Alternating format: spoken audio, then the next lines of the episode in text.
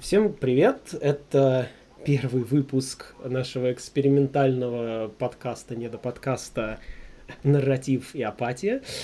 А, э, я думаю, я, если вы это слушаете, скорее всего, вы знаете, что меня зовут Сергей Целюрик, я писал про игры и до сих пор про них пишу. И вести со мной подкаст э, будет э, также Владислав Голдаковский. Вы его можете знать как соавтора двух ну, одних из лучших, на мой взгляд, колонок, э, которые от меня, от меня были в стране игр. Это колонки э, в 300 и 301, кажется, номерах. Это был 2010 год, если не ошибаюсь.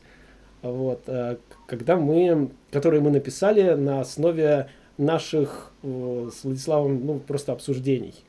Когда мы, ну, то есть у нас были такие интересные диалоги, что мне показалось, что это надо просто взять и, и записать, законспектировать и превратить в материал со стейтментом, э, что я и сделал. И поскольку наши диалоги никуда не делись, э, я решил, что, возможно, наши диалоги стоит обратить, э, ну, просто записать, да, и, возможно, выложить в виде какого-то такого импровизированного подкаста, который, потому что подкаст, по сути, диалог.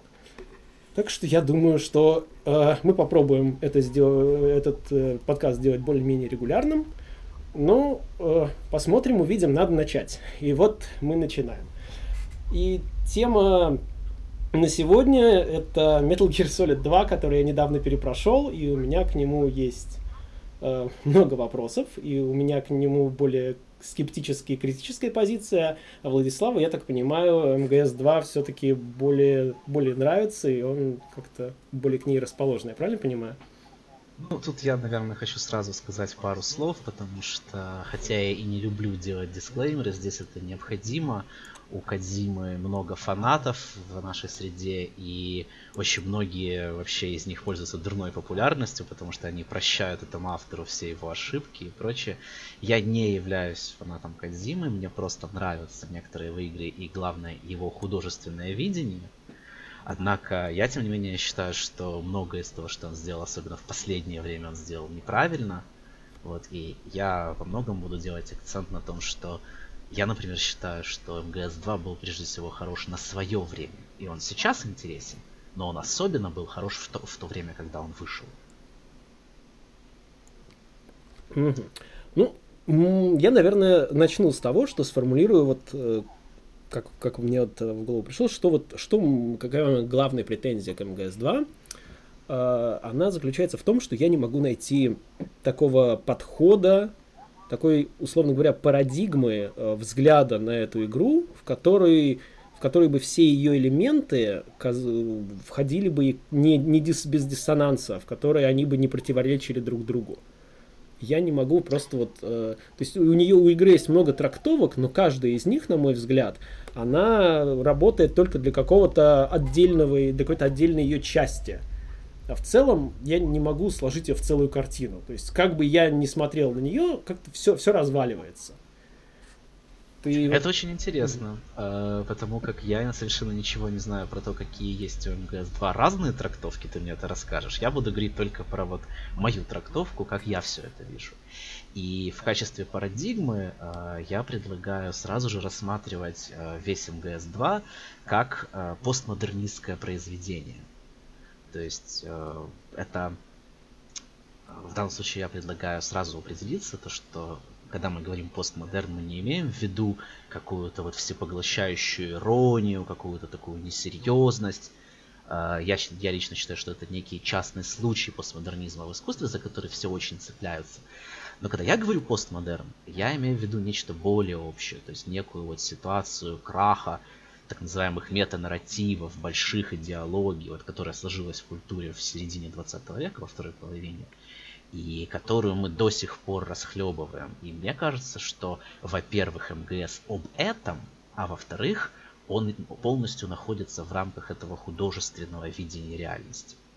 Но мы к этому, к этому сейчас придем. Ну, и чтобы к этому прийти, надо с чего-то начать. Я, мне кажется, что у тебя сейчас хорошее начало, которое надо как-то развивать, раскрывать дальше. А, хорошо, ну смотри, самое простое, с чего начинается любой взгляд на МГС-2, как, ну, как мне кажется, это то, как он обманывает, да, своего игрока, что вот и мне лично это очень нравится. На мой взгляд, ни одна игра так изящно и с таким вкусом не обманывала своего игрока. С, с тех самых пор ничего не изменилось. Все современные игры, которые предпринимают похожие попытки, ну вот что у нас было из последнего, попробуй вспомнить. Spec Ops The Line и Undertale.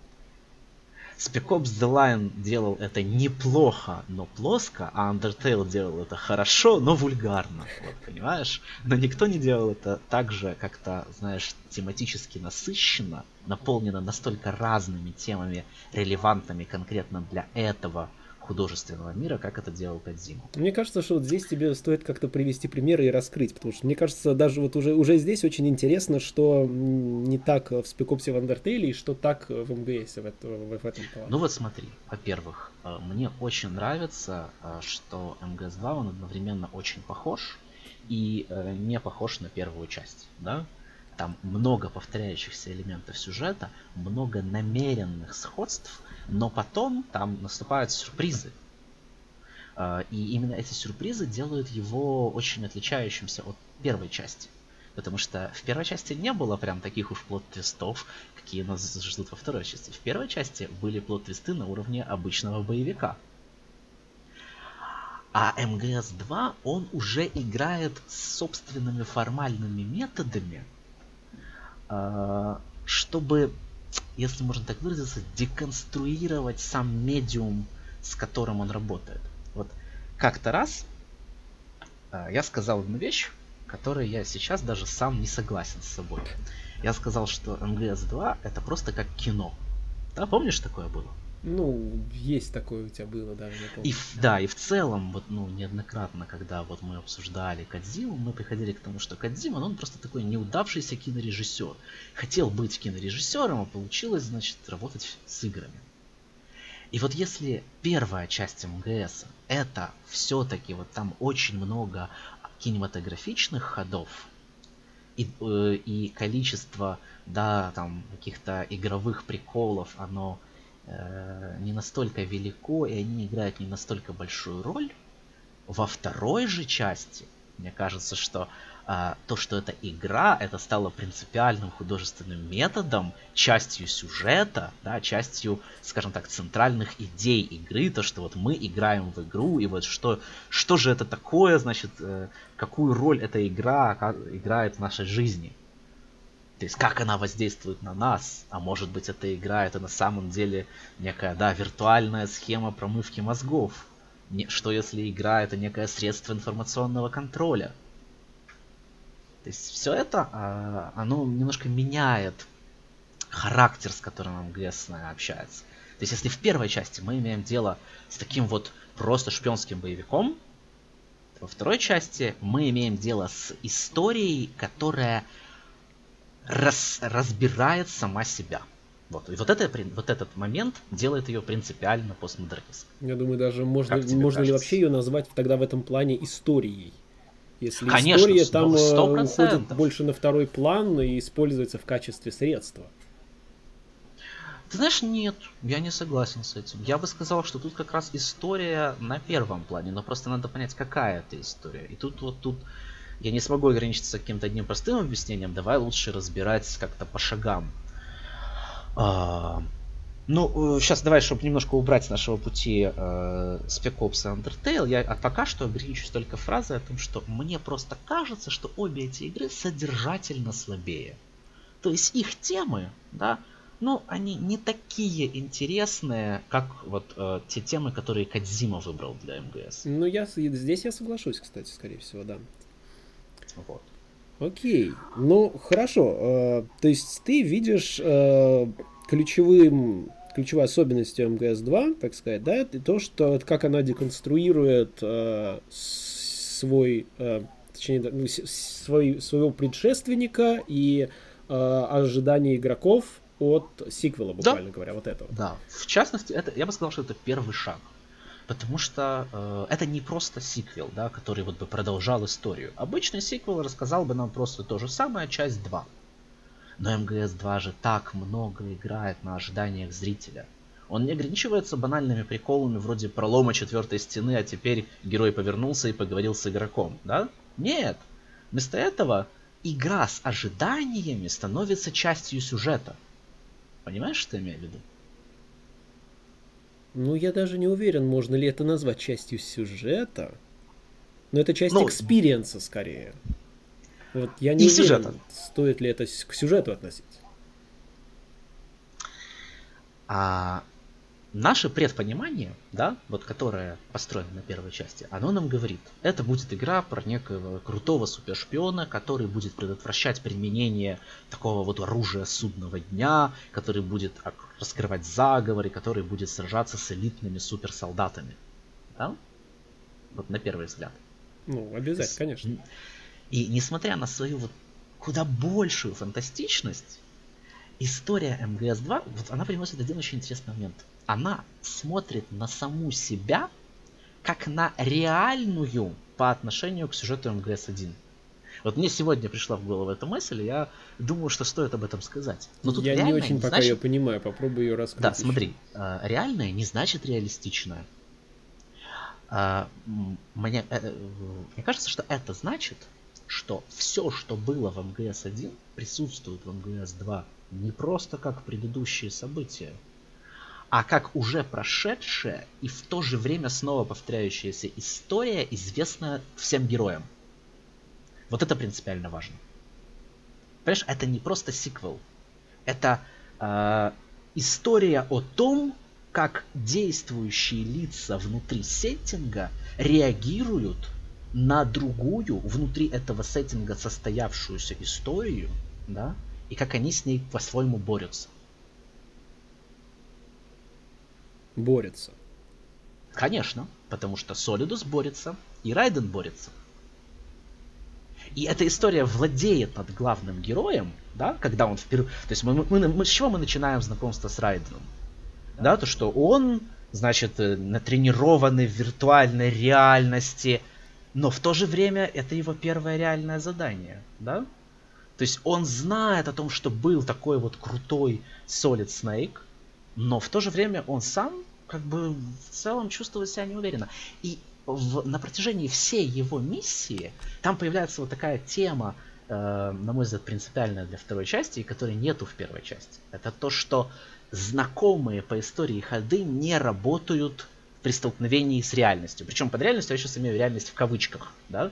Потому что мы имеем реальность сеттинга, да, и реальность вот этой задумки, вот этой истории, которая, которую патриоты хотят использовать, чтобы манипулировать людьми в целом и Райденом в частности. Истории о вот этом, да, герое Солиде Снейке и впоследствии Биг Боссе, потому что все же идет к Биг Боссу, да? Не очень, на самом деле. Я не очень вижу, как это вообще имеет отношение к Биг Боссу сейчас. А, если мы говорим именно про МГС-2 и, ну, максимум МГС-1 и не затрагиваем ничего больше. Уже в МГС-1 Биг Босс это чуть ли не самый, короче, главный герой, э, последствия существования которого главные герои пытаются как-то расхлебать. Да, то есть, э, если мы, да, знаем, что первая тема и, и части формулируется как гены, да, что вот ну да, и он как источник этих ли, генов, которыми всех модифицирует. Может ли человек преодолеть свое наследие, да, и мы как бы по первой части понимаем, что ну вроде бы может, да, и вот это вот оптимизм, которым заканчивается первая часть, а второй части оказывается совершенно разбит, потому что мы понимаем, что у Снейка с Мэрил ничего не получилось, да, и вот он хотел как-то жить своей жизнью, но нет, не смог. Смог он снова жить только когда вернулся вот на путь вот этой борьбы как бы нечто похожее происходит в концовке второй же части, так ведь? Тоже такой наивный немножко финал, что а вот я буду жить своей жизнью. Но давай до этого да, дойдем. Ой, у меня слишком много претензий к финалу, чтобы их мимолетно делать. Давай попробуем про общую картину все-таки еще поговорить. Ну, давай, давай тогда сделаем такой шаг назад. И вот я хочу сказать, что насколько была связана с вот этим э, обманом ожиданий вообще презентация игры.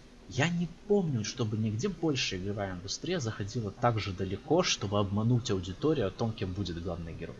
Нет, абсолютно. В, среди вообще больших игр, в принципе, нет больше прецедентов таких, чтобы... Ну вот единственный Spec Ops, он э, пытался как-то, ну, то есть пытался подать себя как обычный шутер, чтобы никто не догадался, что там есть какой-то еще месседж и, и прочие вещи.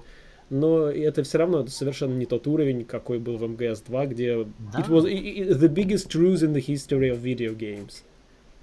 И вот мне кажется, что какую-то вот смелость, значимость этого шага мы сегодня сильно недооцениваем. То есть вот у, и в целом стиль Кадзимы, вот мне кажется, что одна из причин, по которой он сегодня, несмотря на свои последние провалы, да, вот его игры предыдущие все равно остаются интересными даже сегодня, это то, что э, больше никто такого не делал. Больше никто не был настолько смел.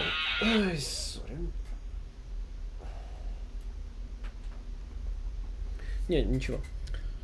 А, ну, не, это абсолютно. Вот это мне всегда, на самом деле, как человеку, которому не очень нравился МГС-2, мягко говоря, всегда, но который при этом за вот эту смелость его всегда уважал, мне всегда это очень фрустрировало. Прям вот еще вот, значит, вот все, все вот эти 15 лет, что игра существует, меня фрустрирует то, что никто больше так не делает. Ни у кого больше нет такой смелости.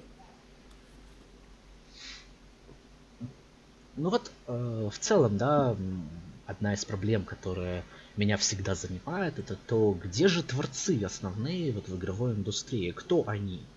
Да, вот где какие-то вот такие вот режиссеры, какие-то люди, э, вот как мы можем сказать с режиссером, что вот на фильм этого режиссера я пойду, да? Мы совсем не можем такого сделать с видеоиграми. Нет какой-то такой личности, которой мы сказали, о, вот этот товарищ сделал эту игру, я в следующую его игру обязательно там куплю. Да, в такого степени, такой степени. К несчастью, мы можем назвать одного режиссера. Которого? Французского. Дэвид Кейдж, у которого, к несчастью, есть фанаты, и у которого типа как авторский почерк, и вот люди, на чьи э, именно игрофильмы, так сказать, идут. Ну, я закончил свое знакомство э, с Дэвидом Кейджем на Фаренгейте, и я считаю, что я все правильно сделал. И если ты не пересматривал это кино недавно, то ты тоже правильно сделал, потому что в воспоминаниях оно гораздо лучше, чем на самом деле. Боже мой, как это возможно? У меня исключительно плохие воспоминания. Ну, давай вернемся ну, к Понятно. Ну, в общем, там все еще хуже, значит. Вот. Эм, так вот. Э, да, э, я, я согласен, да, то, что у нас слишком мало каких-то творцов, и, ну, с другой стороны, это, возможно, и понятно, просто потому, что, как бы, большие деньги, большие риски, и, ну, да, вряд ли такое... Но ведь и в фильмах большие деньги, да? Так и в фильмах большие риски. Ну, опять менее, же, в фильмах есть. всегда, именно в тех фильмах, где наибольшие деньги, Э, там э, режиссеры вообще не роляют, как вот можно видеть по производству недавних фильмов, например, ну, DC, да. где режиссера просто выкидывают и перемонтируют фильм за него. Или там это Звездные да, войны конечно, недавно. Конечно. То есть, то есть точно целом... то, то же самое в индустрии игр, очевидно. И в этом плане, конечно, тут надо говорить, возможно, да, больше про какую-то инди-сцену, где автор действительно может себе позволить все, что угодно. И в этом плане, наверное, вот Undertale самый яркий пример того, что у автора была задумка, и он Э, просто все, что хотел, все туда вложил вообще. Но задумка у него была, по моему мнению, простенькая. В то время как Кадзима, он хотел, чтобы все было сложно. То есть он хотел показать некую действительно сложную картину. Картину вот некоего современного мира, да, наполненного опасностью информационного контроля. Да, вот, э, вот это, это же центральная тема игры, на самом деле. Самая первая, с которой мы сталкиваемся. Вот только что ты том... говорил, что центральная тема игры это другое. Обрати внимание. Что центральная тема игры это как раз заигрывание с ожиданиями и с, да, с тем, что игрок ждет от сиквела и с воспоминаниями от первой части и так далее. И мне кажется, это что эти две темы, они игры. очень плохо пересекаются. Вот это как раз тот, э, о чем был мой центральный поинт. Да, вот э, с какой из этих э, точек зрения ты не рассматриваешь игру, да, с точки зрения э, сиквела и заигрывания с игроком, или с точки зрения вот, игры про тотальный информационный контроль. Мне кажется, что у них очень мало точек пересечения, и местами э, они друг другу противоречат, эти темы. Давай немного перефразируем. Я бы сказал, что если быть более точным, то заигрывание с темами это формальный метод. Да? То есть вот то, как э, Кадзима играет с той формой, которая у него есть.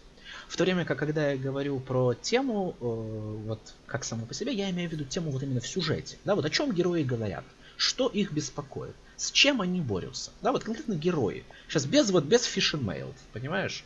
Fish and Mail это уже немножко другое. Это внешняя форма, которую Кадзима добавляет. И на мой взгляд, она не только не противоречит, но она является частью его вот этой его идей, которые ему удалось в этой игре рассказать. И если немножко по-другому переиначить формулировку этой идеи, то помимо информационного контроля, еще одной темой игры, опять же, я недаром тут употребляю слово центрально, потому что там есть очень много мелких тем. То есть вот, например, тема там иллюзия, реальность, да, там тема подавленных воспоминаний. Э, это все маленькие темы, которые не так важны. А важны темы информационного контроля и зависимости э, вот нашей памяти от некоего вот такого культурного кода, который в нас заложен. И вот э, опять же, что делает э, в МГС-2 принципиально постмодернистским, это потому что он задает вопрос, а кто заложил эти коды? А кому они нужны? Да? А может быть они не твои? Кто тебе... Ты, ты так сам думаешь или тебе Снейк так сказал? Да? Нам в, сам, вот в последнем диалоге нам это уже просто в лоб так преподносят, то что на самом деле вся игра делает на протяжении э, всего своего процесса. Да? И вот эта тема, она э, сливается с игрой Кадзимы вокруг методов, вокруг формы, вот вокруг обмана игрока на том моменте, когда он начинает говорить о том, что... Вот помнишь, о чем я сказал в начале? То, что МГС-2 это история как бы более реальная по отношению к МГС-1, э, но именно с точки зрения сеттинга.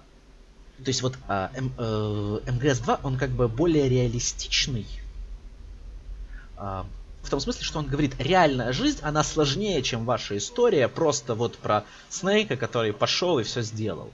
Реальная жизнь сложнее. В реальной жизни готовые методы не работают. Ты можешь быть готов что будет тра-та-та, но ты, в отличие от Снейка, не победишь э, э, ты не победишь Харриер, как Снейк победил вертолет. Ты не победишь Metal Gear, как он победил Metal Gear. Ты не победишь э, Fortune, как он победил Снайпер Вульф. И ты не, сможешь остановить Арсенал Гир, когда он будет восстанов... э, сталкиваться значит, с берегом.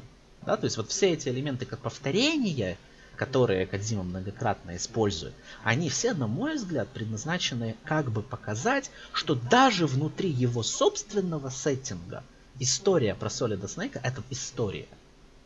То есть это некий миф, некий информационный. Я сейчас, ты понимаешь, какого слова, да, я избегаю, да, но мы сейчас к нему обязательно придем, потому что это тоже важно.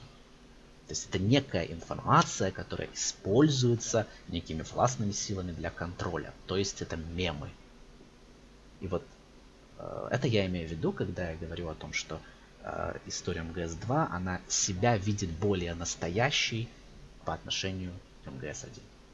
Ну, в таком случае более настоящий, вот это несколько странное слово из, из э, твоей речи, я больше вынес даже то, что более, возможно, актуальной э, для ну, настоящего живого человека, чем МГС-1.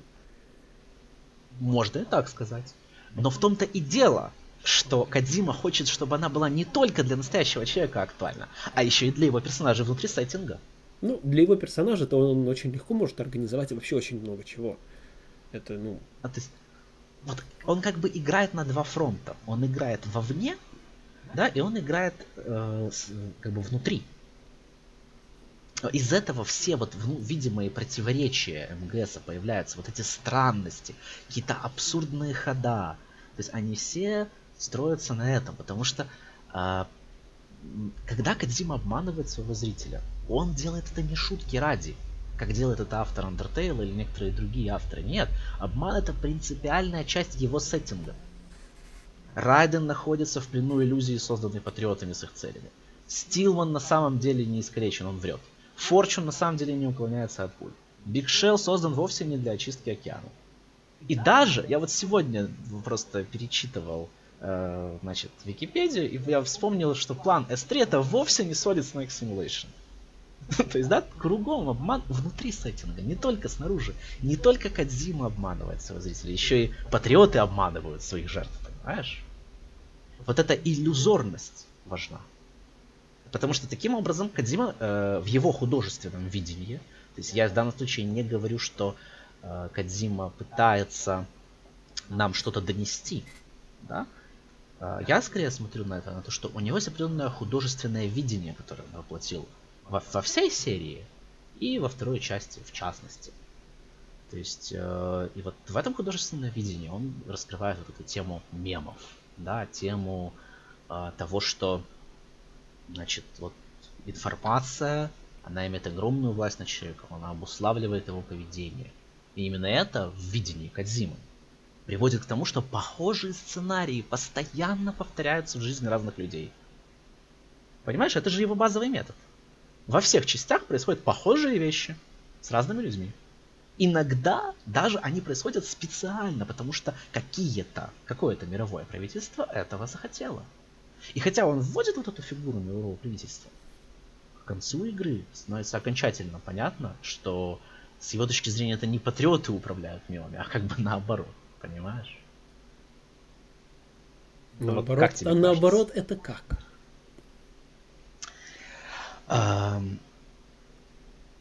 они сами, да, э, по сути же являются, а, они как бы пытаются построить некую иллюзорную надстройку.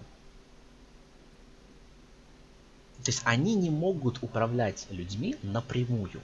Они могут управлять людьми только с точки зрения, э, то есть вот э, только путем контроля над информацией. Поэтому им нужен Arsenal Gear. То есть а, им мало просто создать суперсолдата. Да, вот вся эта история про то, что происходит на Бигшеле, да, она не столько, не только не столько нужна как-то для того, чтобы рассказать, как они создают суперсолдата. Нет. Они обкатывают некий глобальный метод, э, тонкости которого мы не узнаем как зрители. Да? Мы так и не понимаем, что именно было частью их метода, а что было случайностью. Да? Но потому, что мы узнаем в конце игры, нам так говорят прямым текстом, что все это была некая обкатка некой методы глобального информационного контроля. Угу. Ну, прекрасно. И нам, э, причем даже довольно неплохо объясняют, э, зачем это нужно было. Да, вот, э, вот что любопытно. Да, потому что вот у них же вот этот принципиальный такой посыл любых людей в поп-культуре, которые претендуют на мировой контроль. Они говорят, ты типа некомпетентен, чтобы проявлять свободную волю. И они правы. То есть, да, вот Райан, как мы его узнаем ну, по ходу игры, он действительно такой, он некомпетентен.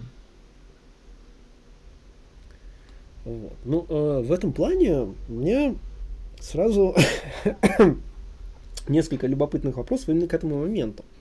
Потому что, э, э, как сказать, Э, здесь э, вот мы, мы говорим о, о мемах как таковых, да? Mm-hmm. И э, вот этот вот монолог э, этих патриотов, которые, когда они говорят о своем происхождении, они фактически выстав, выдают себя за мемов э, в своей речи, то есть буквально чуть ли не цитирует Докинза. Вот, что они буквально говорят, что мы там этот primordial soup, который родился вот в, в, в идеях Белого дома. Буквально так. Угу. Вот. Угу. Но это как-то вот э, в этом не, нет особого смысла, вот мне кажется. Ну почему? На этом этапе мы уже, конечно, раз, знаем развитие в плане этой того, что они четвертой части. Вот я что думаю. А э, давай посмотрим на это с такой стороны. Что такое искусственный интеллект? Да, вот в таком его попкультурном, научно-фантастическом ключе. Да, то есть это не, некая программа, да, некая очень крутая система, которая вот э, в мире Кадзимы, она может просто управлять информацией, да, просто на лету. Она может даже выдавать себя за неких правящих людей, как это мы знаем из игры. Да, ты что? Вот вопрос, насколько люди, которыми управляли патриоты, действительно знали, что ими управляет искусственный интеллект? Вот как ну, тебе это, это, это, ведь, это ведь не принципиально. То есть э, это ничем фактически не отличается от, манипу... от, от того, что ими бы манипулировали э, другие люди. Я вот об этом. Мне кажется, что отличается. Потому как искусственный интеллект это воплощает. Потому что э, особенно в четвертой части заметно, что Ой. искусственный интеллект, он работает как бы не Э, не всегда идеально. То есть и местами какая-то человеческая парадоксальность может его обмануть. Давай, наверное, мы не будем затрагивать четвертую часть, потому что если мы ее будем затрагивать, вся вторая часть обрушится очень быстро. Ну, может быть, ты и прав. Я считаю, что лучше, лучше попробовать изолировать вторую и попробовать поговорить о ней. Э, и в этом Хорошо. плане просто мне, мне кажется вот что, что э, единственное, как бы, почему во-первых, почему патриоты должны быть именно искусственным интеллектом, это они сами очень хорошо объясняют, да, просто потому что э, сейчас производится такое количество информации, за которым люди просто не могут уследить. Это, mm-hmm. это, это парадокс этом... на самом деле, который э, меня несколько, как бы, сказать, э, concerned me, когда я читал 1984 Оруэлла, да, условно говоря, где была фактически организована слежка за всеми людьми, да, но какими ресурсами это могло бы быть обеспечено? Вот мой вопрос тогда был к, к этому сеттингу.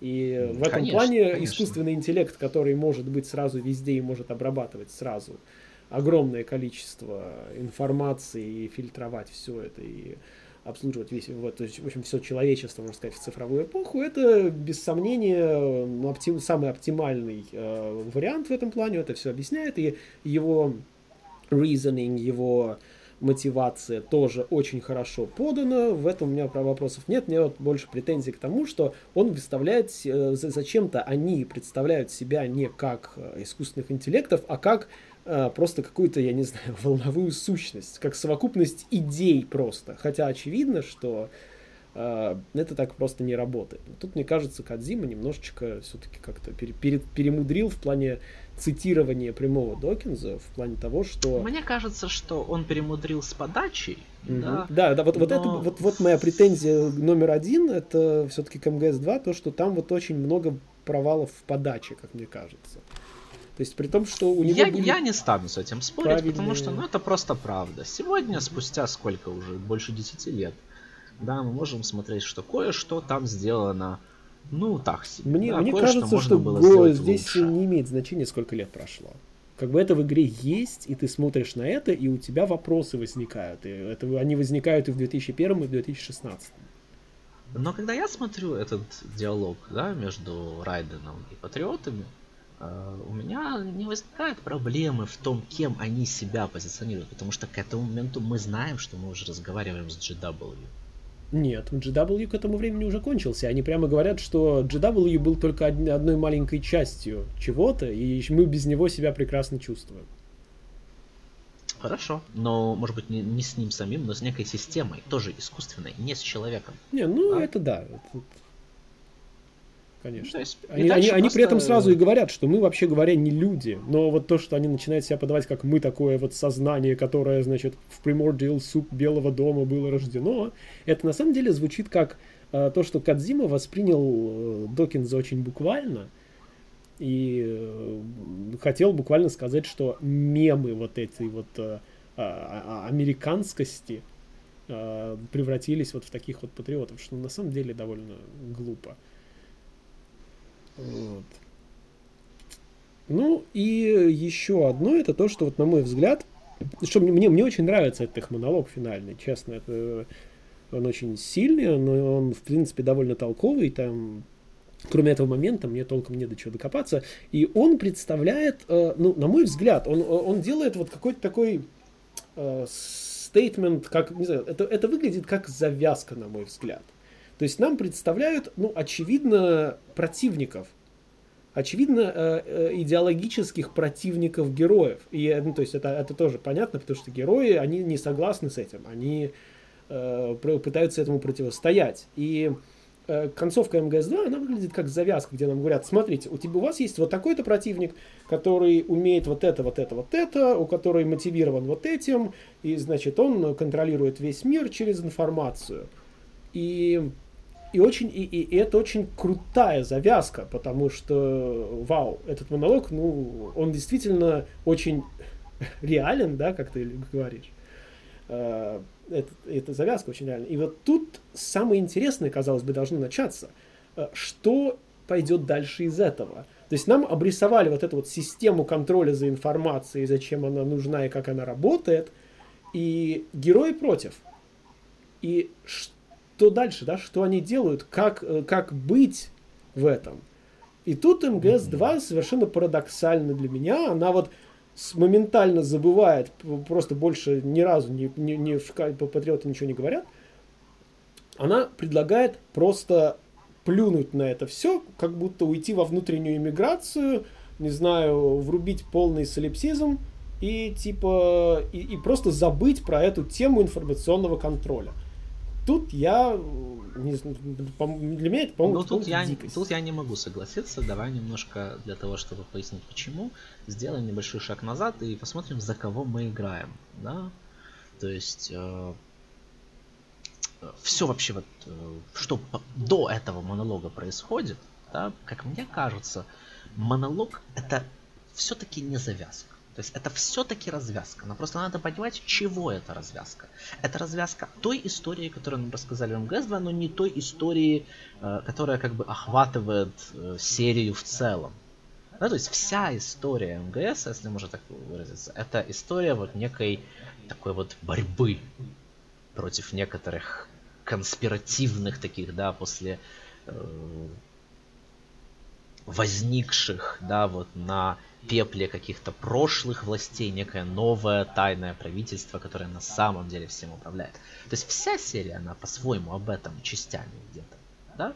Но конкретно эта история, да, она же именно про Райден, понимаешь? И все, что происходит э, вот в конце, это прежде всего завершение и развязка его истории. Да, и вот давай просто посмотрим. Игра неоднократно проговаривает сходство между компьютерной игрой и VR-тренировкой. Вообще, тема VR, да, она очень важна для МГС. Райден проходит те же шаги, что и Снейк. Но везде, где Снейк одерживает победу, он терпит неудачи. Как бы и тут дальше э, Кадзима, он как бы и дальше начинает играть с игроком. Он говорит, что я автор, знаю, что ты игрок, точно так же, как и патриоты знают, что Райден в игре, да, оба, и Райден, и игрок, хотели бы быть просто героями своей истории, да? Есть они хотели бы вот просто быть такими вот классными. Но реальность разбивает эту фантазию. Реальность в кавычках здесь, да? Они говорят, твоя история сфабрикованная, чужая история. И это очень хорошо видно в сцене пытки, где Солидус раскрывает личность Райдена и говорит, ты, короче, на самом деле просто тут актер в этой пьесе, а мы на самом деле в... это все Memories of Shadow Moses, да? Как бы, и с этого же начинается как раз главный абсурдный момент игры, кульминацией, которая является монолог патриотов, да, где Райден сначала голышом пробирается по арсеналу, вот это вот все, да? Это же все не, ну, тоже, это не какие-то случайные моменты, которые просто для прикола добавлены. Нет. Его полковник оказывается искусственным интеллектом, да. Все, что делала Райдена героем в его вот этой шпионской истории, оно рушится. И мы, когда мы понимаем, каким на самом деле фарсом была эта история. То есть, да, и даже экран э, Mission Failed же стилизован так, чтобы быть похожим на экран какой-то компьютерной симуляции. Нет, ну я, бы, и... ты, ты как-то очень много внимания акцентируешь на довольно очевидные вещи, то, что игра пытается опустить Райдена и развенчать его вот это вот uh, delusions, of, delusions of grandeur. Но... Не просто развенчать, а это э, один из э, посылов Кадзимы. Да, то, что вот э, нужно отвергнуть героическую историю, э, которую тебе навязали снаружи. То есть вот это, это э, одна из главных причин, по которой я считаю, что э, мы должны говорить о, исключительно о постмодернистском содержании, потому что это принципиально постмодернистский посыл. Да, и битва с Солидусом единственная, которую Райден по-настоящему выигрывает. Я даже не хочу говорить ни про какие фрейдистские, короче, подтексты этой битвы. Да? Тут важно то, что, по крайней мере, в этой концовке Райден освобождается от давлевшего над ним образа. То есть, да, вместо его битва с внешним врагом, да, еще предстоит. Но, по крайней мере, он избавляется от непосредственного давляющего контроля. Поэтому это не попытка уйти во внутреннюю миграцию, это скорее, знаешь, попытка приобрести надежду на какую-то внутреннюю свободу. Что да, глобальный враг далеко не повержен. Но, по крайней мере, я уже могу решать за себя. Понимаешь, вот на этом заканчивается. Ну, я сейчас здесь сделаю две ремарки. Значит, э, во-первых, Solidus знает, э, кто истинные враги свободы, но сражается не с ними, а с, Райденом, который, как известно, просто пешка, просто вот э, лох вообще никчемный, которого опустили, и которому сказали, что он не герой, а просто вот мальчик на побегушках, на котором обкатывают систему контроля за людьми, не более того. В этом плане, ну, кажется, Соли, Солидусу уж надо было как-то более здраво в себя вести. В этот момент Солидус уже находится под их контролем. То есть он просто в этот момент, ну, если можно так выразиться, мы, мы конечно, не любим это объяснение, да, но в пределе он уже как бы за майнд-контролен всей этой ситуации. Да? То есть он поступает так просто потому, да, что а,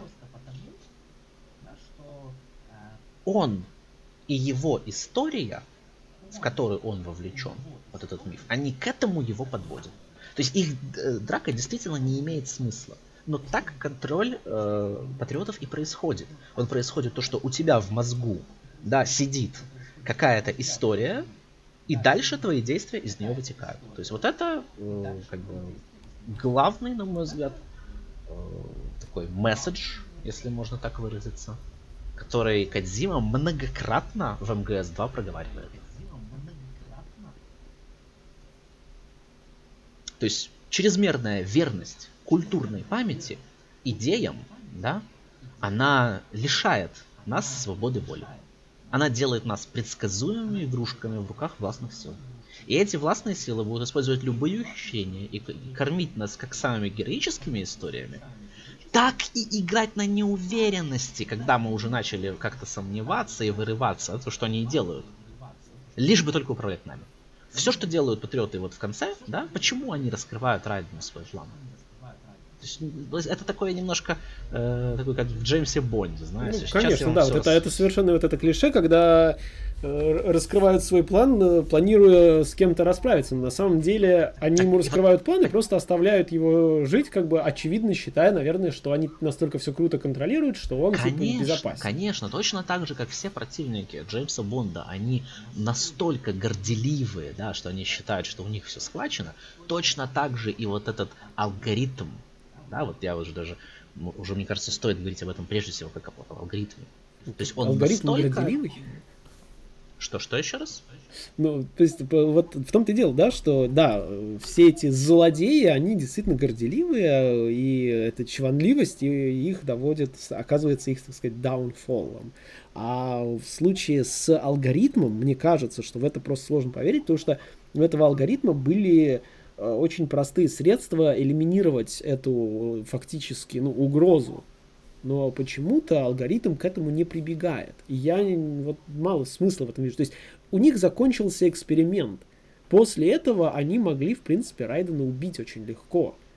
У них было средство для этого. Он весь был, у него кровь даже была не своя, он был нашпигован наномашинами. Но его mm-hmm. можно было просто отключить как, э, э, ну, как впоследствии, да, они инструмент, который уже не нужен, да, но который может и им навредить при этом. Конечно, тут я совершенно не спорю. Тут я абсолютно согласен. И в целом э, местами, да, вот весь этот, вся эта система патриотов, да, как искусственного интеллекта, она ведет себя не так, как мы себе представляем, ни настоящего человека, который бы так себя вел, да, ни э, некий безличный э, искусственный интеллект, который бы делал все идеально, рассчитано, да, то есть эта система патриотов, она представляет собой нечто среднее, то есть э, и с моей точки зрения это является как раз воплощением, опять же, видения Кадзимы, того, как на самом деле работает э, вот эта властная структура, то, что она внутренне противоречива. Да, то, что мемы, да, если вот брать, почему вот это относится к твоему вопросу, а почему они себя приравнивают к мемам, да?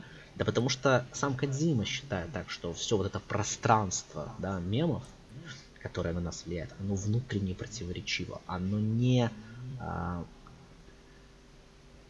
а, в его понимании система, которая настолько велика, что она э, контролирует э, огромные потоки информации и при этом как-то, может быть, даже обладает своим собственным сознанием, да, или каким-то пародией на сознание, да, она будет иметь вот такие внутренние противоречия. Она не бу- это не будет идеальный HAL 9000, да, то есть это будет нечто вот странное есть это будет ну, такая... 9000 на самом деле это как раз это как раз э, пример машины, у которой были противоречия. Именно из-за противоречий ведь а, он и сделал то, что сделал. Да, да, тут я согласен. Э, вот видишь, мой пример сам же меня, короче, и подвел. Я такой же противоречивый, как и они. Ну, в данном случае, не знаю. Мне, кажется, мне кажется, что в таком случае это надо было как-то раскрывать. Потому что надо, ну, сейчас как бы со стороны это смотрится как противоречие в рамках самой игры. Как раз. Чисто То, художественно. Говорю, чисто художественно. Кадзима хотел, чтобы это было туманно, да, потому что это туманный финал, который на горизонте теперь виднеется еще более значимый враг, да, как бы, а на самом деле они еще и всю филантропию спонсировали, да, то есть вот это вот э, их иллюзия, которую они создают, она настолько велика, что она включает в себя и весь план Снейка тоже, понимаешь? Вот, ну и это замечательно, конечно, на самом деле, да, вот то, что, то, что выстроено, вот меня фрустрирует вот что, что финал МГС-2, он вот выстраивает а, такую абсолютную антиутопию, которая, ну, в принципе, по непробиваемости может сравниться с Оруэлловской. Ну, я не могу здесь Реально согласиться. Это... это не антиутопия. Почему? Потому что... Ну, эм... окей. Потому что это самое for societal sanity, да? Да. Ну вот поясни немножко, дай мне передохнуть и перевести дыхание. Вот. Вот, не, ну я понимаю, тем не менее, а, то, что мы уже видим, да, то есть они, конечно, говорят что-то про societal sanity, но то, что они творят даже уже в рамках этой игры, мы не будем брать четвертую часть, потому что там просто пипец какой-то, но даже в рамках этой игры они творят такую невероятную дичь, ради какого-то просто сумасшедшего, не пойми что, эксперимента, который заканчивается тоже совершенно безумием э, в Манхэттене, It, there is nothing sane about this. в том-то и дело. То есть, понимаешь, это как бы своего рода тревога. То есть, вот как, как, как во многих историях э, про искусственный интеллект, да, вот как обычно идут истории про искусственный интеллект. Все думают, что все будет за БС, да, а в итоге искусственный интеллект оказывается абсолютно не понимающим, что происходит, да. То есть точно так же и здесь. Это выражение три. Ну почему? Здесь же как раз напис... описывается, что он все понимает. Он настолько понимает, что он смог э, предсказать непредсказуемое. Ага. Это парадокс. Но почему это не антиутопия? Антиутопия, по моему мнению, это такой жанр, который рассматривает какие-то, знаешь, вот радикальные э, пере преувеличение, да, в развитии какой-то одной тенденции, да, то есть вот какая-то политическая сила победила, да, и вот как она доведет до максимума свою идею, да, но это будет ее идея, это будет идея конкретных людей, конкретной политической силы, какой-то конкретной идеологии. А Кадзима рисует гораздо более неприятную картину. Это, ну, это даже не антиутопия, это гораздо, знаешь, страшнее, потому что в антиутопии хотя бы есть какой-то враг, да? А здесь получается, что э, несмотря на то, что враг оформляется в лице патриотов, это враг очень странный. Это враг, который делает вот какие-то вещи очень парадоксальные, да, то есть в, э, в котором у него левая рука не ведает, что делает правая. Вот у них есть враг э, Ацелот Ликвид, но ничего с ним не делают, да? Почему? Потому что вот они вот так. Они вот, у них есть э, конкретный там, да, Solidus, но вместо того, чтобы там его устранить, они его используют в рамках своего плана. Они всех используют в рамках своего плана, да? То есть вот э, это, знаешь, это гораздо более страшная картина, чем картина антиутопии, потому что в антиутопии понятно, кто враг, что пошло не так, что хорошо, что плохо.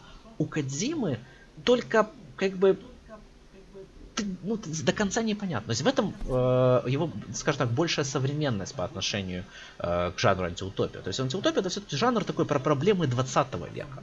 В то время как проблема, знаешь, вот э, информационного контроля такой кибернетической, да, никогда все за всеми следят. А когда просто они, значит, если бы хотели, могли бы даже букву из алфавита удалить. Помнишь вот это? Да? Конечно, нет, но мне кажется, что тут просто как-то это вопрос определения. Это проблема что, просто гораздо кажется, более что... глубинного информационного контроля, и это его глубина, ну, она да, страшная. Ну, я к тому, что в любом случае это, я имею в виду, что это антиутопия, ты говоришь, это страшнее, чем антиутопия, ну, это что в принципе значит, что это достаточно тоже, ну, тоже дистопично. Ну, да, да, не ок, да, конечно. что у тебя есть, есть какой-то э... вот этот вот э, полусумасшедший искусственный интеллект, да, который творит какую-то совершенную дикость и который имеет полный контроль за всем, может к чему угодно дописать контекст, чтобы повернуть это как ему нужно и пляшите пешечки. Вот. И вот, по-моему, вот это, это выглядит как, э, ну, я не знаю, это, это, на мой взгляд, это должно быть или э, самым финалом, да, вот и ультимативной концовкой, которая должна была показать, что ну все, из этого выхода нет, или это должно было быть завязкой э, чего-то еще, э, где герои нашли бы, что противопоставить этой системе. Но да... И ведь это очень любопытно, да, что нам показывают, что эта система, ну, она действительно, нам объясняют, что она также во многом необходима, потому что без нее человечество там погрузится в какой-то полный хаос.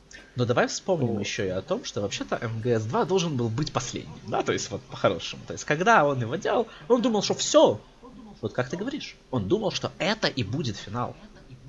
Хорошо, давай, давай сейчас тогда вот я прервусь и скажу вот как раз э, этот момент, э, то, то, с чего я начал. Это то, что э, МГС-2 э, не укладывается в одну парадигму. Да? Если мы берем это вот в рамках вот, э, вот, вот этой парадигмы, то в таком случае Э, например, появление ликвида, вообще ликвид в этой игре, который, я напомню, в плане, э, в плане именно сюжета игры, он всех переиграл.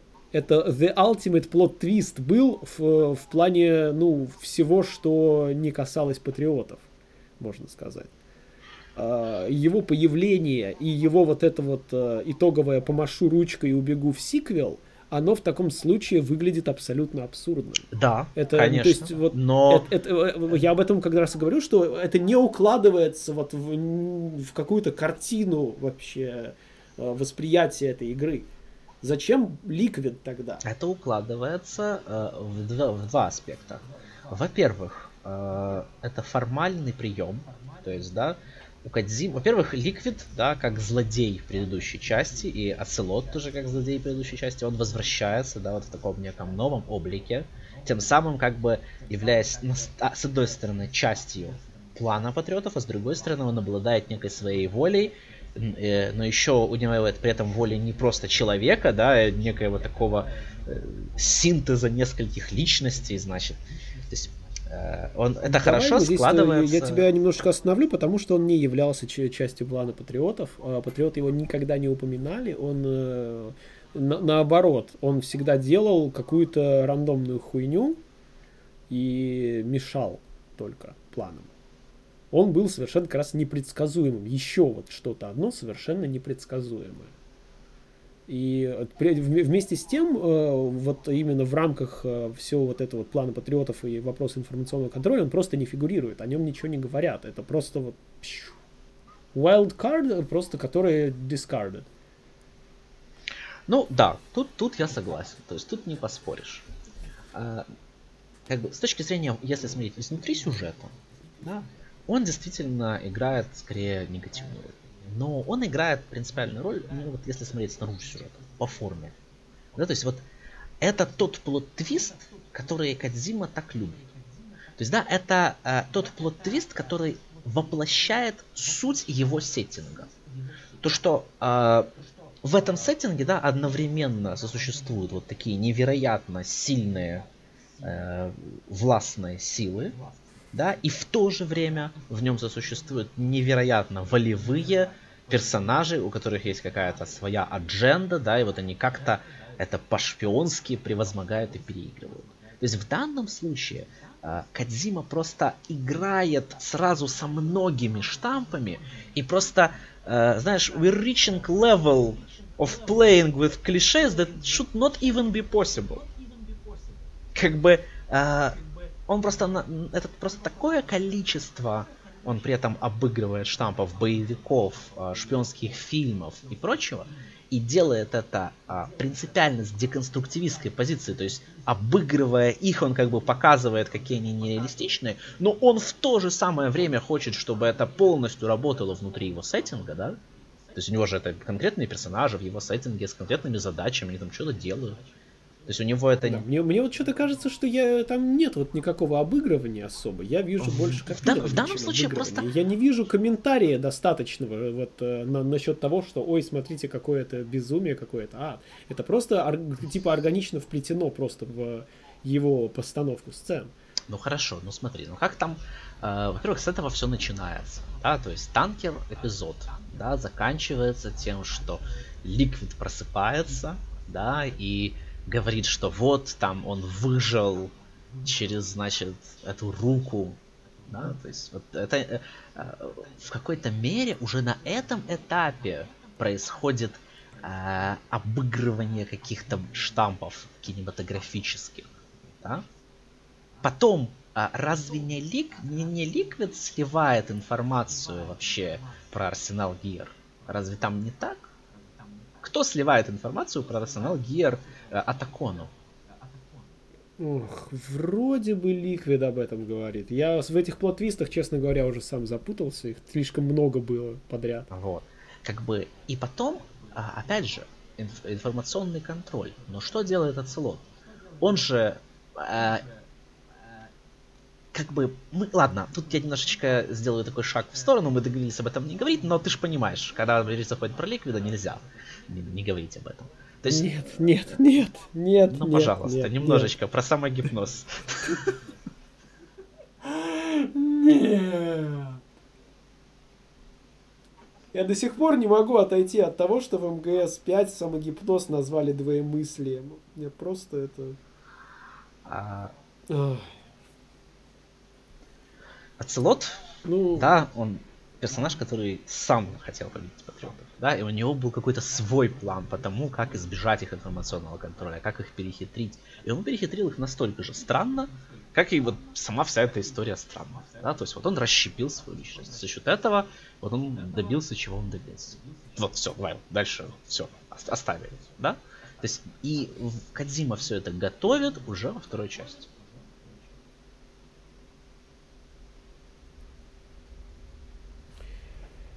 В этом плане, опять же, вот что важно, это то, что в таком случае э, с точки зрения патриотов было бы совершенно логично устранить такого непредсказуемого агента, не использовать его, не делиться с ним важными тайнами и так далее. Я абсолютно с этим Поэтому, согласен. Я тоже. Сколь, сколь бы ни были они там непонятно эксцентричные эти аишники, да, но есть какие-то банальные вещи, без которых ты ну просто как-то не выживаешь. И не обретаешь, блин, контроль над всем правительством, если ты поступаешь, как они поступили с оцелотом. Просто сквозь пальцы посмотрели на вот такой ад. С этим я абсолютно не спорю. Я тоже считаю, что это слабый момент в сюжетной линии. И я тоже считаю, что это можно было бы показать интереснее. Но как бы вот мы имеем то, что мы имеем. Вот такая история перед нами. И ну, вот я... ну, как бы с моей точки зрения, э, то, что происходит, да, между Ликвидом и Ацелотом, да, это не просто какой-то выборы Кадзимы. То есть нет, это часть того, как он видит вот эту историю про борьбу э, в случае с МГС-2 против информационного контроля, в случае с МГС-4, да, против военной экономии. То есть, да, вот... Э... Но, мне кажется, здесь э, в таком случае это, ну, не очень, как бы сказать, не, опять же, это выглядит как, э, как чисто завязка. То есть э, в финале Ликвид выходит, да, говорит, здрасте, это я. Я вот себе выбрал такого идеального носителя, я все про все, все планы знаю, а, а теперь, значит, э, смотрите, как я убегаю в сиквел. Вот и все.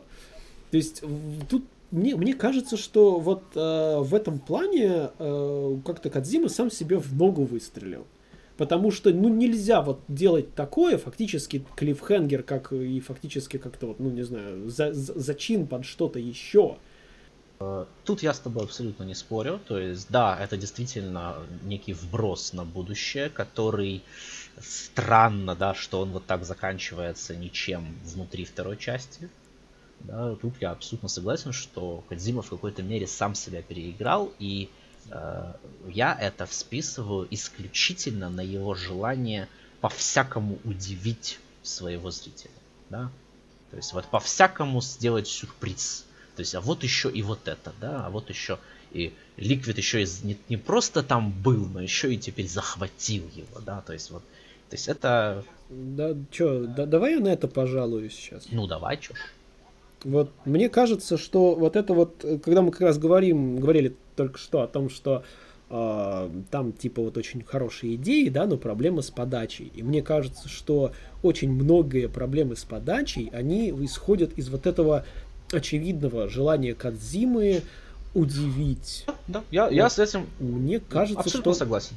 Оно абсолютно согласен. То есть оно портит, оно портит прям вот все. Я э, на меня тут вспомнил, я как-то переводил э, комментарий Кадзимы к вступлению Ground Zero. Да-да. И э, меня поразил там тот момент, что Э, Кадзима в тот, вот в тот там э, в самом конце уже этого вступления, когда мы видим, что там Биг Босс ползет по горе вверх, да, и нам типа не показывают его лица. Потом мы видим, что на нем эти дурацкие сплинтерселовские очки, но мы все еще не видим его лица. И Кадзима комментирует это так, что смотрите, мы видим э, какого-то человека, но мы думаем, М, кто же это такой? Может быть, это не Снейк, мы же не видим его лица. А, и тут он снимает эти очки и говорит captivating, а, да, это Снейк, о. Вот, то есть он, он, он реально вот э, считает, что вот это удивительно и типа Но я хорошо. хочу тебе сказать, что так просто работает вот. кино, да, то есть он хочет он претендует во многом, чтобы мы смотрели его произведения так же, как мы смотрим кино. И ну, всякий вдумчивый зритель в кино, он настраивается именно на такой метод восприятия. То есть он как бы каждую секунду на каком-то уголке сознания задается подобными вопросами. А кто же это? А может быть это он, а может быть это не он. А что если так? И вот они все, это, это даже, знаешь, как бы неосознанно происходит. Но вот конкретно то, о чем вот здесь говорит Кадзима, это, это именно из кино. Вот любой киноман тебе скажет, что так это работает. Так режиссер хочет, чтобы про его кадр думали. И то, что Кадзима этого хочет, ну, но не всегда далеко его на это хватает, это вот правда, которую нам надо признать. То есть вот, но да, ну просто и, и в данном случае это еще, вот на мой взгляд, это, это настолько как-то ну, мелочно. То есть одно дело, да, если ну, действительно есть какая-то интрига, да, которая может заставить зрителя задаться какими-то вопросами. Другое дело, что ну просто вот. Ну и просто да, и я вот э, хочу еще сказать, что, что как раз при работе над МГС-5 Кадзима заявил очень простую вещь, что типа для меня драматизм гораздо важнее, чем целостность. И типа да. я готов на ритконы, лишь бы это пошло да, там. И с моей точки зрения это драм. тоже его слабое место. И... То есть вот он предпочитает ну, да. вот некий вот такой МГС... дешевый драматизм, э, некой более целостной, более складной сюжетной линии. Вот такой выбор он делает. Мне это не нравится, я с этим не согласен, но вот мы в результате имеем вот такие некоторые непонятные ходы в сюжете. Да, с этим трудно ну, спорить. По, по, итогам, мне кажется, по итогам МГС-2, я вот Liquid, мне кажется, э, просто таким вот просто, ну, про проблемой с подачей, потому что он ну, мало что в себе несет. Он, э, его тема как э, Э, чего-то, что противостоит патриотам, она ну, не раскрыта совершенно. То есть мы просто, он, он говорит буквально две фразы, что я вас всех переиграл, но мы фактически даже не знаем, это его действительно ли это его инструмент борьбы против этого информационного контроля, да, как это работает, какие, что, какие у него планы и так далее. То есть он оказывается просто вот этим шок-твистом, да. этой дешевой драматичностью, да. которая еще и через руку начинает там голосом брата Ну вот видишь, э, я же как бы недаром, когда я вспоминал сюжет МГС-2, я же ни слова об этом моменте не сказал. Несмотря на то, что это один из принципиальных плот-твистов игры, да? Но он для основы сюжета абсолютно не важен. Вся история, она о другом. И... Да, ну вот ты, ты ведь видишь, а, а, а я просто при этом хочу сказать, что эм, вот, вот давай, давай еще, ну, хотя даже не знаю, за что взяться, но давай попробуем так. Эм, очень любопытно, вот если мы берем даже вот финал игры, э, тот, тот, тот, тот финал, который, ну, как раз то, о чем ты говоришь, самый мякотка, вот эта кульминация, где, э, значит, э, в начале в GW все сходит с ума, Потом идет э, этот совершенно безумный секвенс э, с бесконечными патронами, бесконечными какими-то врагами-ниндзями, какое-то киберпространство с 20 реями, вот это вот все. И потом это все внезапно прекращается, и начинаются серьезно, на серьезных щах стандартные МГСовские плод-твисты один за другим просто 11 трахов в секунду просто, вот как количество плод-твистов там такое. А, где там все друг друга, я Фортуна, я вас всех перекинула, а я, я на самом деле я тебя перекинул через колено еще раньше, а потом, и это все кульминируется вот этим вот ликвидом в конце. И ну да. Э, это, это очень диссонирует с тем, что шло до этого. То есть то, что шло до этого, э, многие вообще считают, что это все и реально, это, что это все какая-то виртуальная симуляция, но вместе с тем э, виртуальная симуляция словно вот заканчивается на сцене с Рэями, после чего идут, э, ну, типа типичные МГСовские плод-твисты, которые э, рассказывают историю as is. Я не согласен в конце с тем, что это все диссонирует. На мой взгляд, оно абсолютно не диссонирует, и до того происходит абсолютно то же самое. Там происходит вот э, что есть у игрока какие-то ожидания, да, а игра их как-то обманывает. И в то, то, что в этой сцене происходит, это то же самое. Вот ты думал, что это вот это, а на самом деле это вот это. Это просто базовый Но... прием, который Кадзима использует в игре многократно. И, ну, это происходит с самого начала игры. Э, кругом вот эти обманки на тему того, что там э, а на самом деле, значит, все бомбы, они, значит, только активировали одну большую бомбу. И обманки побольше, значит, про то, что там... А кто на самом деле, значит, киборг-ниндзя? А это же Ольга, которая мы думали, что она умерла. Ну, это вот все, понимаешь? То есть это все э, а, совершенно... Ну, тут любопытно то, что ты, ты говоришь, что это типа обманывает ожидания игрока. Да. Но... Но... И обманывает ожидания Райдена. И ожидает... И игрок ожидает же этих плод-твистов в конце игрок ожидает, что вот перед ним все встанут и расскажут ему свои планы. Ну, скажем так. И это именно так и происходит. Он ожидает каких-то плод-твистов, да, но он все равно имеет ожидания большие от повтора, да. И сейчас, когда мы уже прошли игру, и знаем, чем все кончилось, знаем все плод-твисты, можем сказать, что да, игрок ничего не ожидает. Но мне все-таки кажется, что когда игрок впервые садился играть в эту игру, да, это было знаешь, не просто поворот сюжета. Это было именно такой вот интересный обман ожиданий. Именно поэтому я делаю такой акцент на том, как МГС работал тогда, и как он, может быть, стоит говорить тогда не про год, а про то, что происходит, когда игрок играет в первый раз. Ну, тем не менее, да, он, э, он ждет ответов, и он ждет финальной разборки со злодеем и он получает ровно все то же самое. То есть вот именно эта сцена наверху арсенала, она, ну, во многом напоминает, э, ну, тот же конец первой части, где ему говорят, на самом деле, все это время ты работал на нас, там, это, потому что у нас не было кодов, и мы там тебе октопуса подсадили, и, и вообще... Нап... Конечно, напоминает, но и принципиально отличается. Конечно, но я имею в виду, что ее все-таки суть, да, это просто нагромождение плод-твистов. В ней, там даже нету какого-то, ну, underlying какого-то поинта, да, идеологического, который идет позже в монологе патриотов, сразу после этой сцены. Конечно. И вот это вот очень любопытно, что до и после там как раз вот, вот, вот, вот, вот идут э, да, вот это патриоты, контролируется информация, вот все вот это, все, все, все вот это вот обыгрывание э, игровых клише и так далее. Ну, эта, эта сцена, это абсолютно типичный МГС. Я списываю это на желание Кадзимы играть на два фронта. Вот он одновременно играет внутри своего сеттинга, и он одновременно играет с той формой, которая у него есть. Вот так я понимаю эти сцены.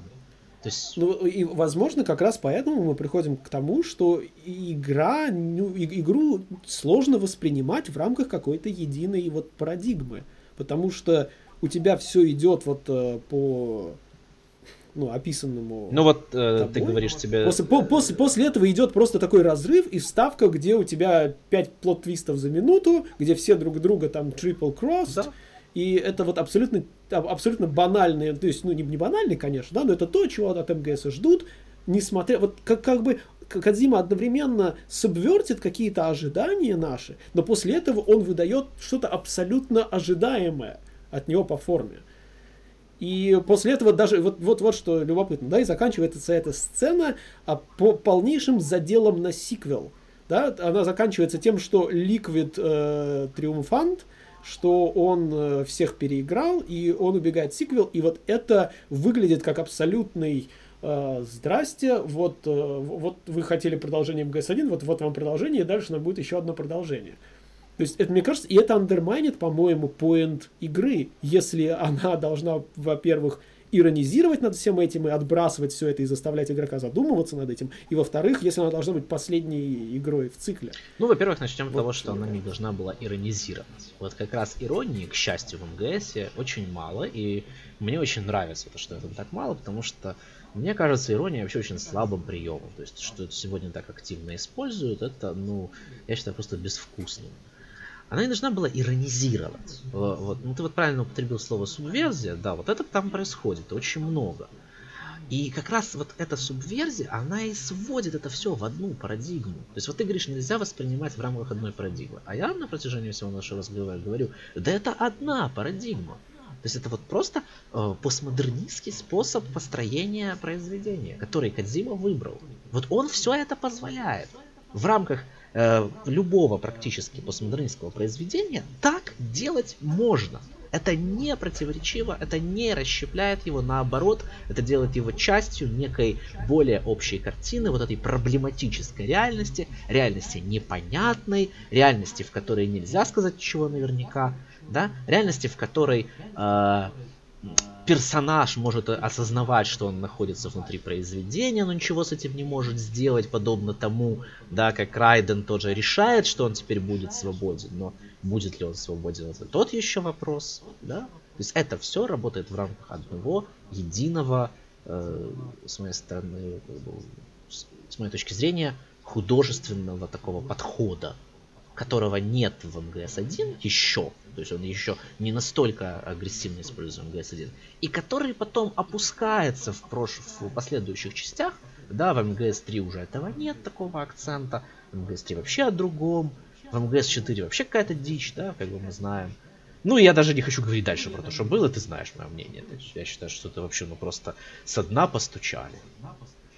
Как бы, но тем не менее, вот если говорить только про МГС-2, то он очень хорошо укладывается вот в такое самоосознающее, самодеконструирующееся, местами противоречивое э, вот, произведение эпохи постмодерна.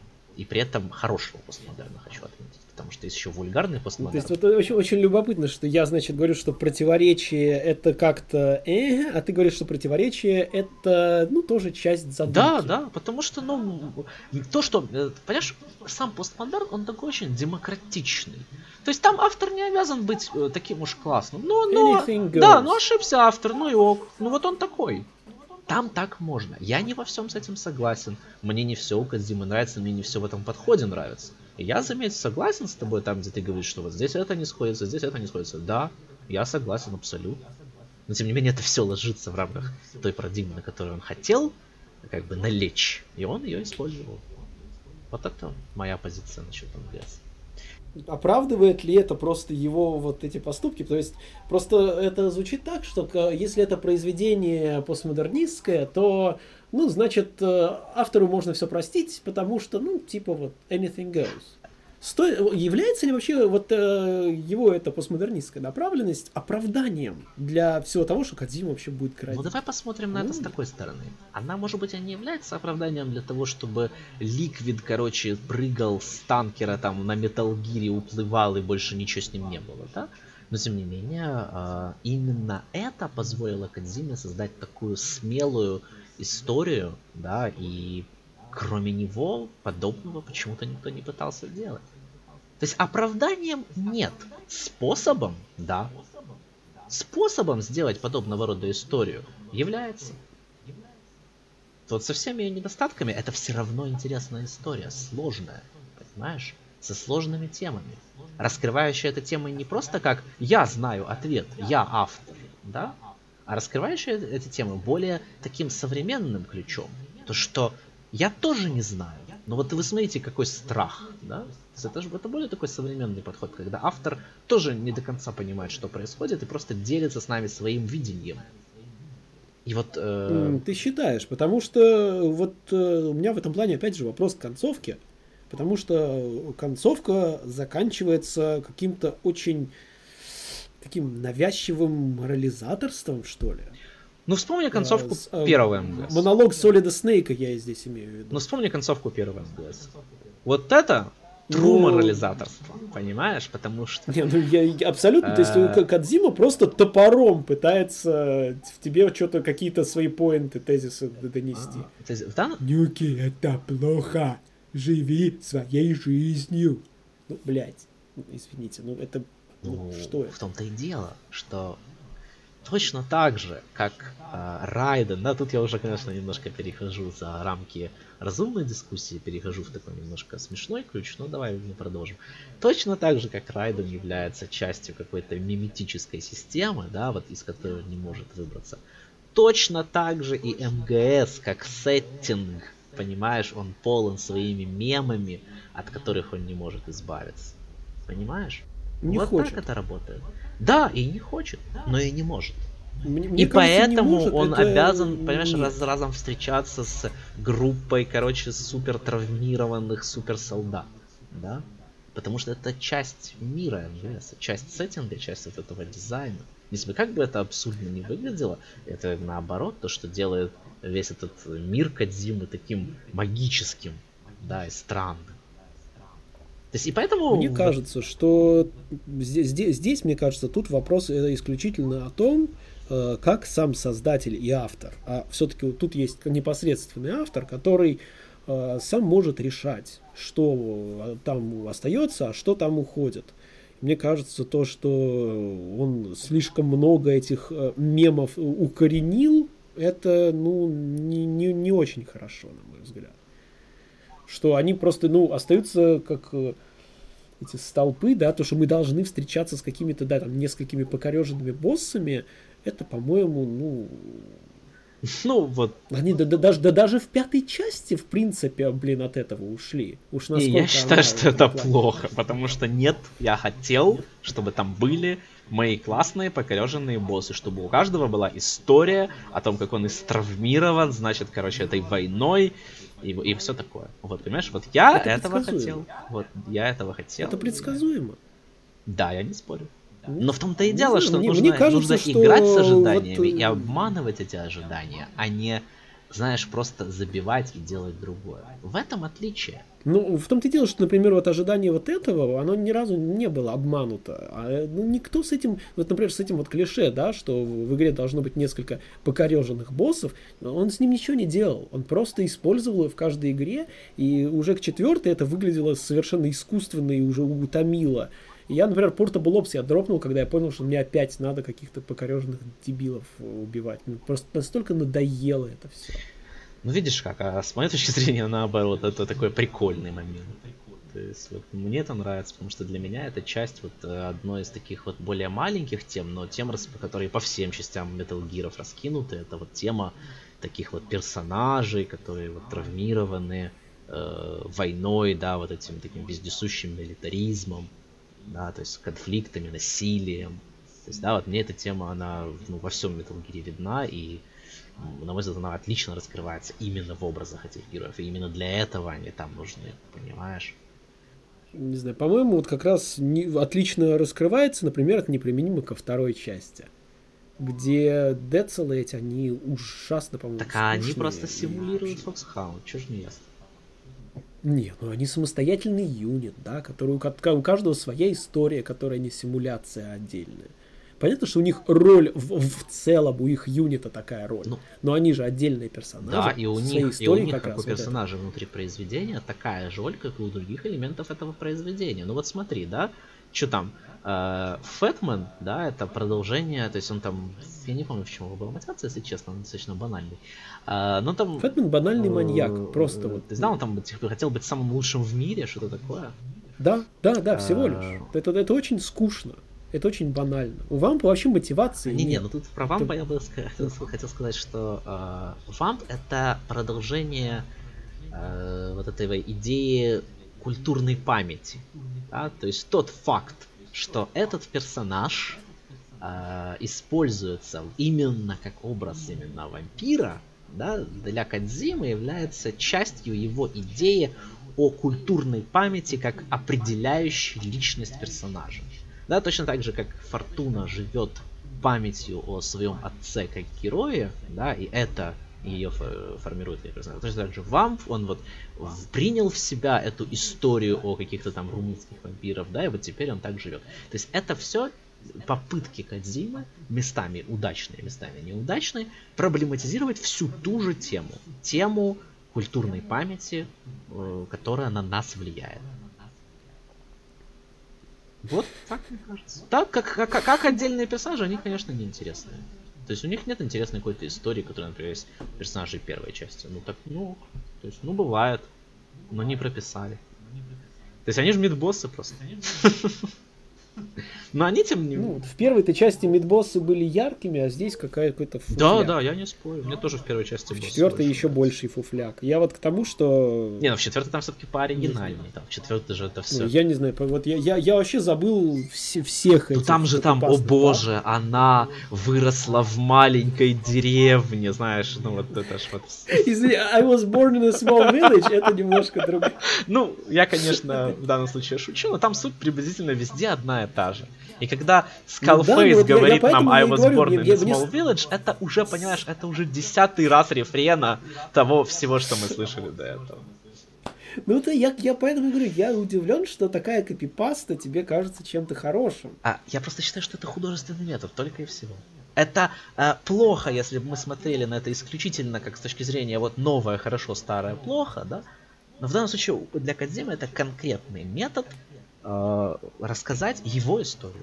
Вот так мне кажется. На мой взгляд, просто ос, эм, основное все равно вот а, основная мякотка от этого всего, да, вот э, действительно раскрытие темы, оно сконцентрировано там все-таки в развязке.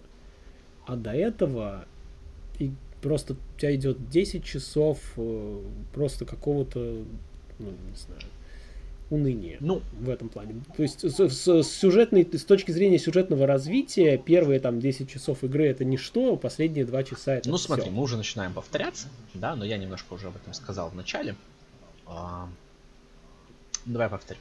Нет, я не согласен, потому что, на мой взгляд, с самого начала игры эта тема начинает проговариваться, просто не в лоб, это уже в конце Кадзима начинает ее проговаривать в лоб. Это уже в конце он как бы, ну, немножко сдается, что ли. То есть настоящий фильммейкер, да, он бы никогда не делал этого финального диалога, в котором все объясняется. И настоящий э, режиссер никогда бы не делал финального монолога Снейка, да. Как бы э, все было бы по-другому в настоящем кино. В настоящем кино э, Райден бы убил Солидуса, да, пришел к памятнику, скинул доктеги, мы бы увидели, что там на этих доктегах что-то написано, потому что это принципиальный момент, да, то, что он типа избавляется от контроля игрока, mm-hmm. да, как бы, но ни слова не было бы сказано, понимаешь, в настоящем кино. Вот, вот это то, где Кадзима не дотянул как режиссер. Он не смог показать это так, чтобы показывай, а не рассказывай, да, вот принципиальный вообще подход к кино, который отличает его от других видов искусства. Что нужно показывать. И вот, на мой взгляд, в таком случае, возможно, это было бы еще и тонально э, как-то целостно. Сто процентов, сто процентов. Я... Очень фрустрирует то, как вот после, после вот этого вот э, монолога патриотов начинается совершенно слащавость вот такая. Да, да. То есть после того, как э, после этого монолога нету места больше ничему, кроме как какой-то ultimate despair уже, на мой взгляд. Я... А тут появляется его девушка, и они такие, о, это предложение, ути-пути, о, я Снейк, и я тебе скажу, что ты должен жить своей жизнью, о. По-моему, это мерзко. Я с тобой согласен. Я тоже считаю, что э, можно было сделать еще лучше. Вот, но тем не менее, я повторюсь. Все, что в игре происходит, так или иначе к этому подводит. Просто в начале у него есть как бы силы и творческий какой-то запал, который позволяет ему это показывать всякими э, более непрямыми методами, да, он показывает это своей историей, тем, что происходит с Райденом, тем, что происходит вообще на Бигшеле, вообще вся эта машина иллюзий, весь этот план, все эти обманы ожиданий, это все часть этой темы. И только в конце он как бы вот на, на самом деле очень крутом моменте, да, вот он потом дает маху. И не вы, он просто сам свой драматизм не выдерживает. Понимаешь? Просто вот э, здесь, мне кажется, вот еще коммент, ты говоришь, что типа кон, тема контроля над информацией, она проходит через всю игру. Но вот, на мой взгляд, она как раз ну, не очень заметна. Заметно вот это вот заигрывание с ожиданиями с первой частью, но тема контроля за информацией, она ну, как-то не всплывает. Я даже кодеки почти все слушал. И все равно. А, это связано просто с тем, э, как Кадзима предпочел рассказать эту историю. То есть, да, он предпочел ее рассказать как вот эту проблему Райдена в плену иллюзий патриотов. То есть мы можем эту историю распознать только уже в конце есть, но на самом деле, да, с самого начала то, что происходит, все парафразы первой части, это же уже то, как патриоты контролируют Райдена. То есть, да, они его помещают вот в такие условия, в которых он ведет себя определенным образом, да, и он э, тем самым воплощает их план. То есть уже тот факт, что все происходящее, да, это всего лишь такой вот марионеточный театр, да, это уже часть э, темы э, глобального контроля патриотов. Понимаешь? Это не что-то, ну, это, это не что-то отдельное.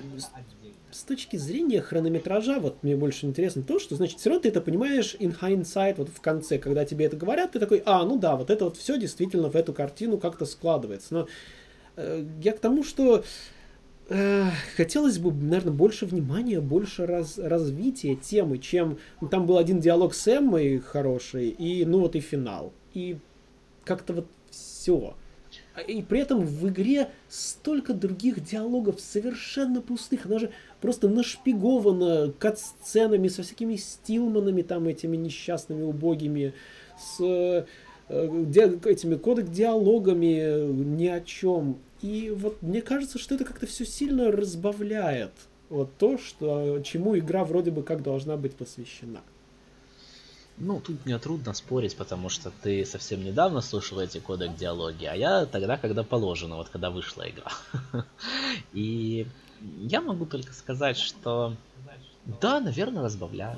То есть, ну вот я увидел историю, которая сложилась, и меня не сильно напрягает тот факт, что она в результате приходит нам вот в неком хинсайте, да? Я не вижу в этом большой проблемы. А, потому что то, как в итоге эта история складывается, то, как Кадзима в итоге предлагает нам посмотреть на реальность, да, вот потому что он делает, он хочет делать то же, что и любой другой режиссер. Он говорит, смотрите, как я вижу, да, вот я так вижу вот эту проблему, вот эту жизнь, да, вот эту реальность. И вот в этом он, в принципе, достигает успеха гораздо большего, чем другие деятели внутри нашего медиума, да, внутри видеоигр, такого, в принципе, успеха, как Кадзима, достигал кто-то очень мало. Я сейчас говорю не о успехе, как ты можешь говорить, в коммерческом, да, подумать. А, я сейчас говорю исключительно об успехе, вот, как произведение, как создатель некого произведения. В играх в целом темы, которые в них затрагиваются, они только затрагиваются и слабо раскрываются. В играх в целом очень мало ценных диалогов, и по хронометражу их нельзя сравнить с кино, где порой каждый кадр, каждая реплика важна, а есть куча каких-то ненужных никому реплик, которые объясняют там нажми там вот это, чтобы пойти туда, или там дорогой герой, спаси нашу деревню. В играх в целом много такой чуши есть и говорить о том, что почему это сделал Кадзима, ну, мне кажется, не очень честно.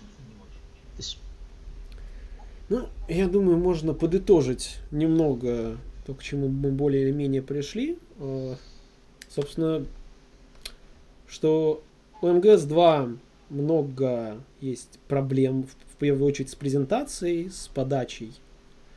При этом она делает э, такие вещи, которые никто не делал в играх до нее, и, к несчастью, никто не делал толком после нее. И в столь же высокобюджетных high-profile AAA играх, очевидно, скорее всего, никто не будет делать, наверное, больше ever, к несчастью. И, наверное, типа вот э, стоит сказать, что ну, МГС-2, она цена, потому что она это делает. Да. И потому что э, она делает это еще и ну, на таком уровне, на таком сложном мета-уровне, э, что ну, это, это, наверное, заслуживает определенной похвалы, несмотря на многие претензии, которые к ней могут быть. Я правильно понимаю? Да, да, вот в этом моя позиция состоит. Я думаю, что мы можем вот на этом найти консенсус. Естественно, я не то, что я сильно люблю МГС-2, но да, ну вот... Я надеюсь, что хоть в чем-то мне сегодня тебя удалось убедить. Может быть, немного, но, по крайней мере, я сделал все, что мог. Ну, я думаю, на этом мы сегодня закончим, а в следующий раз мы поговорим о чем-нибудь еще. Может быть, о цикле МГС в целом. Ого! Сейчас мы затрагивали больше первую и вторую части, но есть и вот другие. Вот. И я думаю, может быть, где-то через неделю мы сделаем следующий выпуск, если с этим все будет хорошо. Ну, а пока что... Пока-пока. Пока. Пока.